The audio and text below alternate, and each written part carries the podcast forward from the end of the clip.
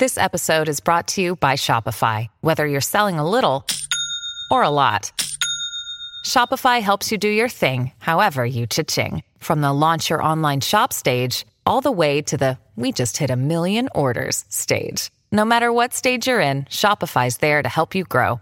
Sign up for a $1 per month trial period at shopify.com slash special offer, all lowercase. That's shopify.com slash special offer. This week's episode is brought to you by the acclaimed hit comedy The Big Bang Theory from Warner Brothers Television for CBS. NPR's Linda Holmes calls The Big Bang Theory a show that makes me laugh with a bunch of performances I admire. And TV Guide magazine proclaims that heading into its second decade, Big Bang is still delivering big laughs with great character comedy. For your Emmy consideration in all categories.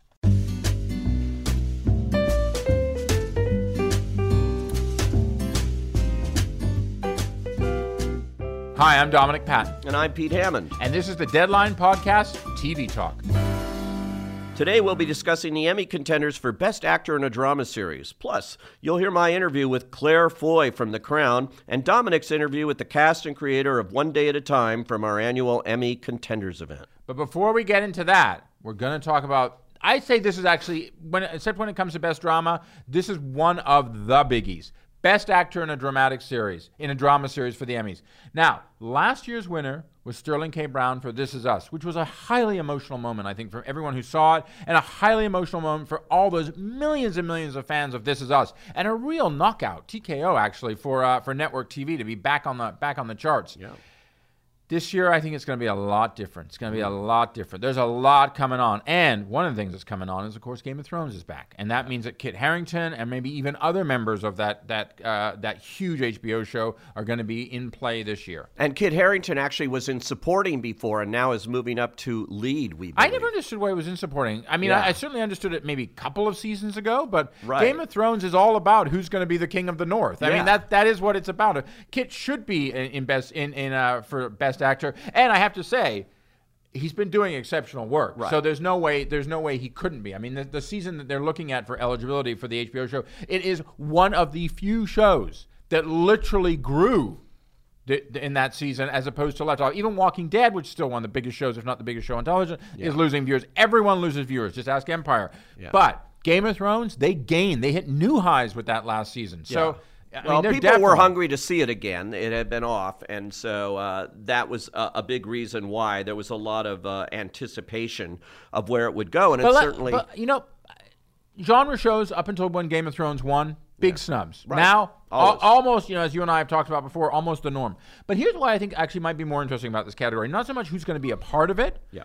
But who's going to be left out. And I'll yeah. tell you who I think is going to be left out. Kevin Spacey. Well, pretty close there, my friend. Thanks. I'd like to take the big bet. You, You, know? take the big bet for that one. I also think, um, I do not think Mr. Robot Rami is coming back. He didn't come back last year. Exactly. You take the big bet too. I take for that one. I don't think. I don't think that uh, Liev Schreiber for Ray Donovan is coming back. Oh, you don't? No, I, s- No. I sort of think they really like him. I, I think they really like him, but And I, you know, I the- think with I think whole- that they I think they like him, and now they maybe just like him He has that- been so uh, talked about this year in terms of uh, Michael Cohen, Trump's lawyer, and everything being the fixer. They always call him his Ray Donovan. I think Ray Donovan has become something in the zeitgeist all of a sudden. Well, I think, but Ray Donovan. But see, that's the thing. is I think Ray Donovan always was something in the zeitgeist. So If you live in in L.A., if you live in Hollywood, the show hit home very, very close. A lot of times, if you're like me, you're someone who transplanted from back east, it hits home even more, especially Right. certain family backgrounds. But I just don't.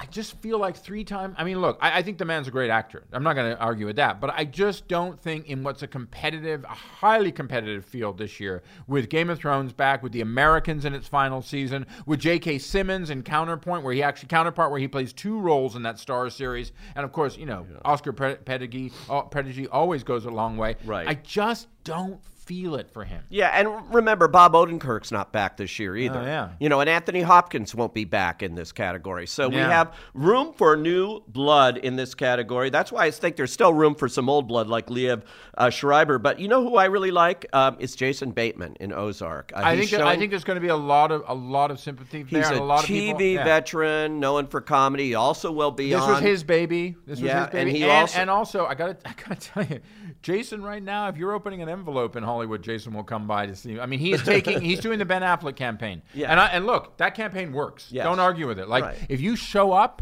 you gain a lot of a lot of credit with people. And Yeah, Jason yeah. shows up. and he has Arrested Development coming back on Yeah, too. exactly. Uh, and so you know, with with those two things going for him, I think maybe it's his time because he's been around forever in television. People don't realize how long 40 years or something like that so uh, it may be his time for a nomination you know who else i really like freddie highmore Oh, yeah. Oh, and i think he's great in Oh, a yeah, very yeah. difficult role And and he never got nominated for Bates Motel. Never. So I feel so I feel like people feel like it's his turn at bat. I- Totally. I, don't think he'll win.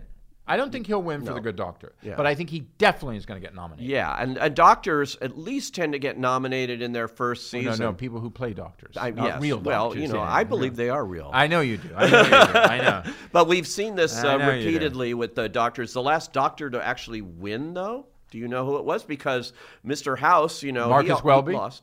Marcus Welby, very good. Robert Young, I think he was the last one. Yeah.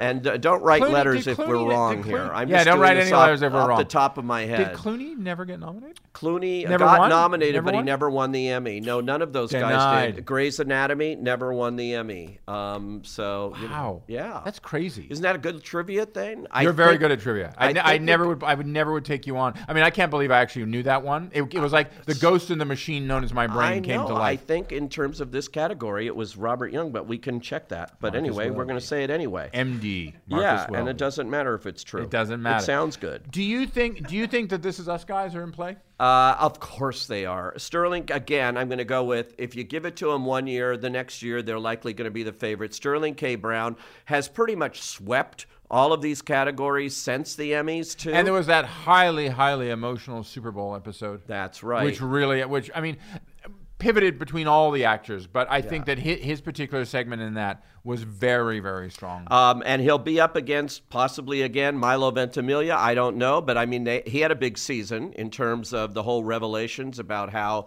his House character. fire. Yeah, House fire. Uh, right. Yeah. There you go. People, So, I do think Emmy voters like it when people die. they do, and And it's a it's a. I'm big not being thing. cold about that, I'm Oscar being honest. voters too. It's Yeah. a big ticket to the. Uh, Oh, you're gold. playing to our to our attempt to get Oscar talk going again, aren't you? Yes, here we go.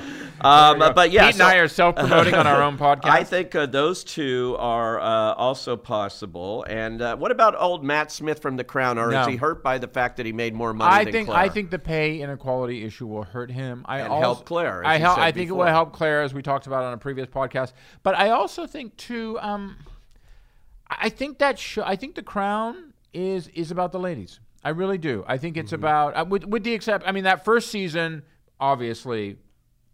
Obviously, Right. John Lithgow won for Winston Churchill, but I, I mean, I, I do think season two was really the season of Princess Margaret, and of course uh, Queen Elizabeth herself, and I think that that's where the emphasis will be here. Okay. And so, of course, Matthew Rhys for the Americans, you mentioned that's his last Yeah. season there, last chance for him, so he'll probably get in. What about some of these names? You mentioned J.K. Simmons, but other new ones like Jonathan Groff in Mindhunter. Um, and, Well, look, I uh, mean, my, I mean, I, I'm, I'm a little confused in many ways because I think that both the guys from Mindhunter, uh, I think Holt should also be on this too. I mean, I think, I mean, I don't think you can look at Jonathan. I mean, I know there are a lot of Hamilton fans out there, and you know, man won a Tony, but I, I don't think you can look at either of them and say that they are not the lead compared to the other. That's true. Um, I think it's like that. This is us with Milo and, and Sterling. So I think you have to. Uh, yeah, I think Holt's got a very good chance actually, a very good chance. Holt, so you don't think Jonathan Groff's going to be in the room where it happens? Uh, that's not where it is, but he will. He'll be back. he'll be back. Okay, what about Jason Mitchell, who was so good in Straight Outta Compton? I really liked him in that. I don't know. I don't know. I don't. Think I haven't that the, seen this show yet. I don't think that's where uh, the shy is going to lie right now. I, I think that's more. It's that's going to be more behind the camera. I think. All right. Same thing. I think with the Alienist. Uh, well, no. I think Dakota Fanning actually might have a very good chance with the Alienist, but I think I don't think I don't think the, the guys will. Again, also because I think like like the Crown, I think the show the show is about her. I don't think it's Yes. really about them. I think Yeah. I think they're a part of it and they're great. Daniel Daniel and, and Luke Evans are great, but I think it's about about her.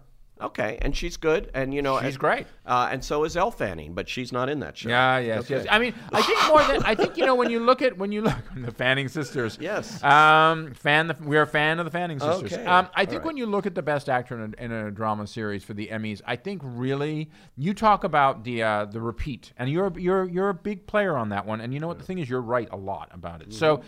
I think that a lot of things here really have to do with. The Sterling K. Brown factor. It does. And how strong that's going to be. And everybody is either in the shadow of that or Right. they're running for their own spotlight. Very possible. Very possible. Having said a big spotlight, we'd like to give you a word from our scientifically inclined sponsor. This week's episode is brought to you by the acclaimed hit comedy The Big Bang Theory from Warner Brothers Television for CBS. NPR's Linda Holmes calls The Big Bang Theory a show that makes me laugh with a bunch of performances I admire. And TV Guide magazine proclaims that heading into its second decade, Big Bang is still delivering big laughs with great character comedy. For your Emmy consideration in all categories.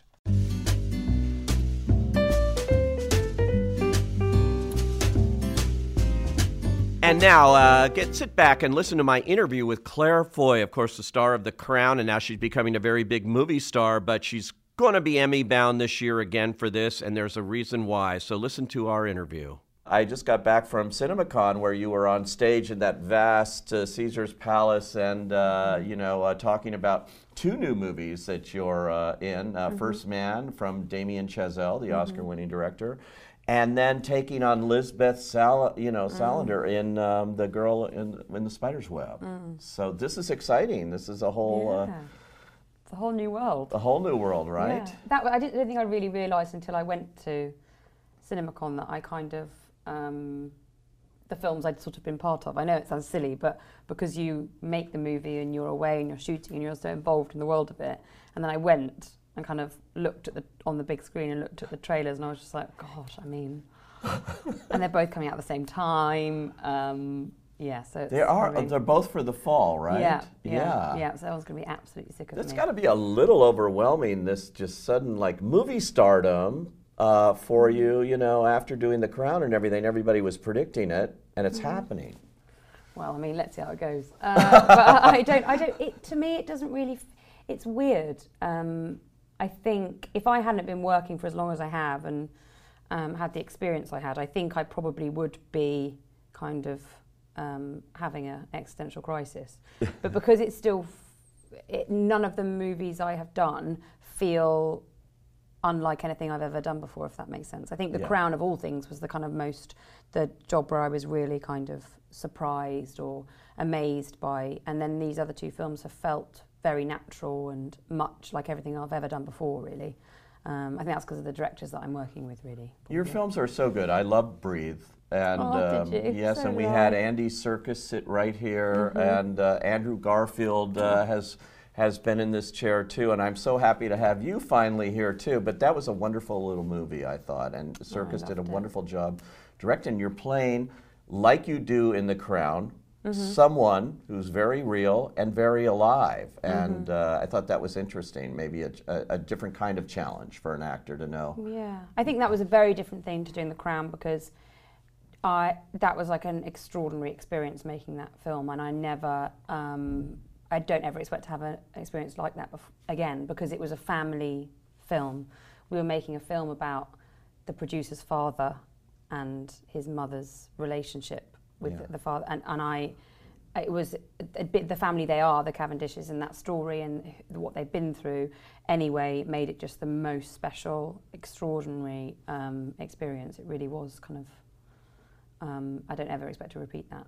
When you do that, or when you play Queen Elizabeth, um, y- you know, I'm probably not with Queen Elizabeth, but with um, Diana Cavendish. Did you meet with her? Did you have a kind of relationship before you started uh? Yeah, Yeah, that was so- the, and I've, I've played, you know, um, Janet Armstrong that I play in First Man. Yes, another one. I didn't meet Janet. Um, you I didn't? really wanted to, um, but she lives, you know, in America, and I lived in England, and there was, you know, a hurricane and all sorts of kind of things that prevented us from ever meeting. But I met her sons and things like that. But with Diana, it was very. Um, I was sort of nervous to meet her purely because I wanted to do her justice. And I felt like that about Janet as well. It's not that I didn't feel like that about playing um, Elizabeth, but it's I really didn't want to. I wanted to do justice to this incredible person. It was out of respect and admiration for how amazing I, I thought she was. that I wanted to do her justice, not just because I was like, I want to do a good performance. It's just you want to honour that person and how amazing they are. And I think Andrew felt like that as well because Robin was this kind of the sort of person, the worst sort of person that you could possibly ever get to play as an actor. Because they say you can't describe him. He's the most extraordinary person you've ever met in your life. And you're there going, okay, great, I'm going to play that person. Um, Well, and I mean, it is yeah. an amazing story that here's Yeah. this man who's li- like literally living breath to breath and on a on a machine that he basically invents. Mm. Yeah. And she, equally amazing, you know, just had that will to keep going. Other people might have walked away or something, you Mm. know, and it was just an extraordinary love story. Yeah, a, but a really real story. I think that's the thing is that I'm reading a book at the moment actually, which, which I've just started reading, which is amazing. Um, and it's about the course of love, and it's about how that, that the romanticism and that no one really knows what happens after the romantic stage of love. Everyone sort of films, especially like ignore the reality of a long-lasting, loving relationship. And I think what Breathe did was it showed the romantic side that kept that relationship going for as long as it was. Um, and the fact that they just deeply, deeply loved each other and um, they existed in the world together. It's just, I mean, I have to ask you about another recent film which I reviewed, which I really liked, Unsane. that's lucky. but that you would say, I reviewed it and I hated it. Yeah.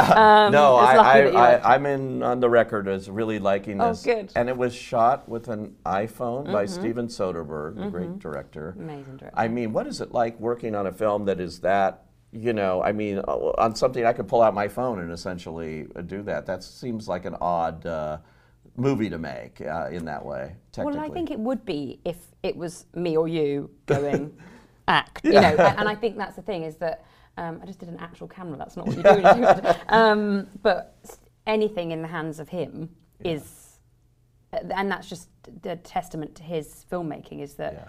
that movie and that equipment and, and, and the technology he was using is only a movie because of his Because of ability to choose the shots that he was like i mean he did incredible things. He just l- threw everything against the wall and went i'm going to make this film and it's going to be i'm going to do whatever i want. And it just i think i just admire him so much. I just think he is extraordinary. Um, but truly truly an auteur like truly an auteur like truly like a absolute filmmaker Yeah. at his core. And it looks like a film. I Yeah. mean, it, I so- see it in a theater, and you wouldn't know unless I knew. You know, I just didn't. Mm. But it has an odd quality to it that I think it uh, makes it you, you you know there's something different about it Yeah. and it's weird and a bit off kilter but you can't really work out because it does add, it adds a different angle like it does make a different have a different um, kind of perspective I suppose Yeah. um, but that was amazing because he was in the room like as close as you are to me and the director was operating the camera and he was doing everything so it meant that it was really relaxed and it was really there was no kind of wall As He an the actor, do you like that uh, better than other experiences, maybe in making films that it might be on a bigger scale in terms of the making of them? Uh, to have that kind of intimacy with the camera and. Uh, I mean, I love the camera. I don't really, I mean, except if it's taking like still photographs of me, then I sort of find it really uncomfortable. Um, but I, I have never felt uncomfortable in front of the camera. If anything, it reassures me, which is really uh, peculiar.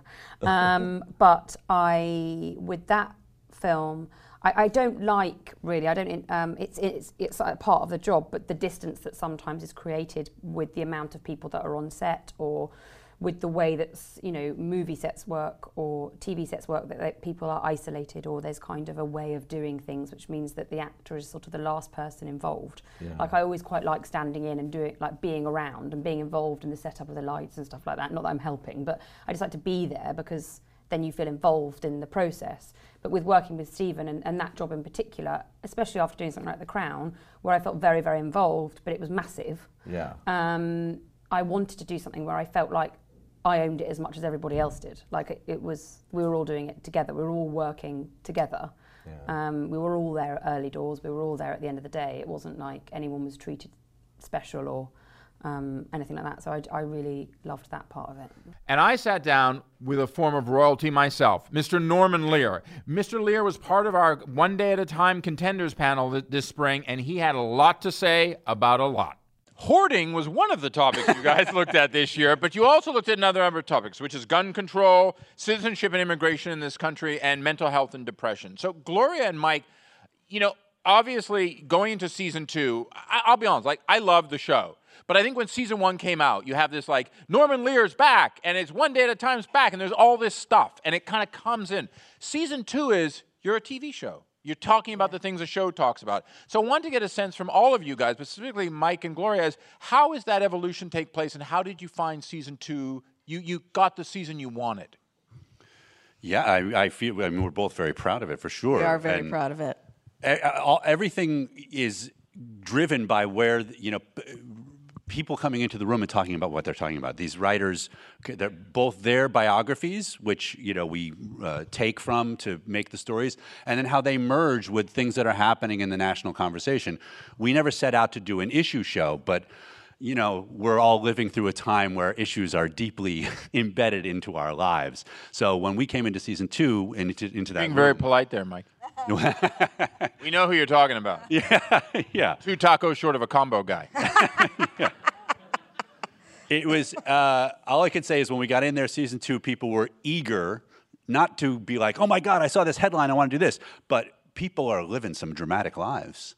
Well, it's like this. The world is different. I mean, my brother called me. He we grew up in San Diego, Oregon, via San Diego, and he called me up and he was like, "I was at the beach and somebody told me to go back to Mexico," and he was like in shock over it because we've lived in San Diego for a gazillion years. It's right there next to Mexico. It's never a problem. It's a very liberal, uh, lovely town. Um, a lot of military who are wonderful and it's just it blew his mind. And so it's like what is going on? I mean we could just feel a seismic shift. And so to be able to reflect that and then hear other people's stories of like what is happening out there and how it would naturally and organically affect this particular family that's where the conversation Yes, a lot of the stuff that's happening out there affects Yeah. this particular family. yeah. And then of course my mother keeping boxes and boxes of things is just therapy for me that we get to talk about it Is there boxes of china that you're meant oh yeah to inherit? there is a box of china yeah, I, I, I got that problem too. Yeah. Norman. Yes. For you. so, se- season two, you guys now have a season three. Is this the show that you envisioned when you guys talked about bringing it back? I'd like to say it's the show I envisioned. It is the deliciousness I hoped for. It is the humanity I hoped for, and it is all of the all of the above that's delivered by Gloria and uh, and Mike. Gloria is herself Cuban American, and this uh, family is Cuban American. So she brings the you know all of the of that culture to it. I think because I believe uh, we are just uh, you know other versions of each other. That Mike and I find ourselves in this family just as much as she does, but she has the uh, the Latino. She has who they are, and she delivers it. Well, that deserves a round of applause. Oh, I think it deserves a bigger round of applause. Justina, for you, now do you feel like you've been able to finally settle into the character? I mean, I know in season one, a lot of people are like, oh, so what's it like to work with Norman? What's it like to work Yes. with Rita? Like, there's, and valid questions, which I'm sure I asked you a zillion times. no, but now it, it's your show. You're the, you're the lead of this show. And, and this is- comes at a certain time in your career where you've got the, the chops and the skills and you do this. How does it feel for you now, one day at a time? It, uh, yes, that's it feels amazing. Uh, the first season, I we were discussing that I we were we kind of made the first season in a bubble. We had 13, you know, straight to series. We had Netflix. We we knew that we were going to get all 13 on. We knew that it wasn't going to get canceled after the second or third episode. So we kind of made this beautiful show in a bubble. And then you guys got to see it, and and people responded um, overwhelmingly so great to, uh, to our show. Then the second season, I went in really nervous because I was like, how are we going to top that season? You know, what are we going to do there? So it, it uh, I think that because we had such a successful second season and uh, I I guess proved myself maybe because when you're working with Rita Moreno, you kind of have to. you have to be able to because she's so incredible and she's such a great presence. So I just I feel like I'm in my groove now for the third season. I feel very excited, and I feel that now the questions are about more about the show, whereas in the uh, the first year it was more about you know Norman Lear uh, coming back and Rita Moreno, and who wouldn't be incredibly excited about that? But now they're seeing that this is a show worthy of Norman Lear, Rita Moreno. So thanks for listening to the Deadline Podcast TV Talk. Make sure you subscribe to us on iTunes so you never miss an episode. And we'd like to clarify a medical point from earlier today, an assertion That's by right. Mr. Hammond. Yes. Uh, I said that Robert Young for Marcus Welby was most likely the last do- person playing a doctor to win in this category, Best Actor in a Drama Series. But our crack research staff uh, here on assignment uh, pointed out. Crack being, of course, what they're using, not how good they are. Pointed out that actually Mandy Patinkin uh, won an Emmy for Chicago Hope in this category. So, congratulations to Mandy Patinkin. To you, Sal Burns, and that, my friend. And of course, you can find all of our Emmy breaking news coverage at deadline.com. so thanks for joining us for TV Talk. See you soon. Talk to you sooner. Hey guys, it is Ryan. I'm not sure if you know this about me, but I'm a bit of a fun fanatic when I can. I like to work, but I like fun too. It's a thing. And now the truth is out there. I can tell you about my favorite place to have fun Chumba Casino. They have hundreds of social casino style games to choose from, with new games released each week. You can play for free anytime, anywhere. And each day brings a new chance to collect daily bonuses. So join me in the fun. Sign up now at chumbacasino.com. No purchase necessary. Group. Void prohibited by law. See terms and conditions. 18 plus.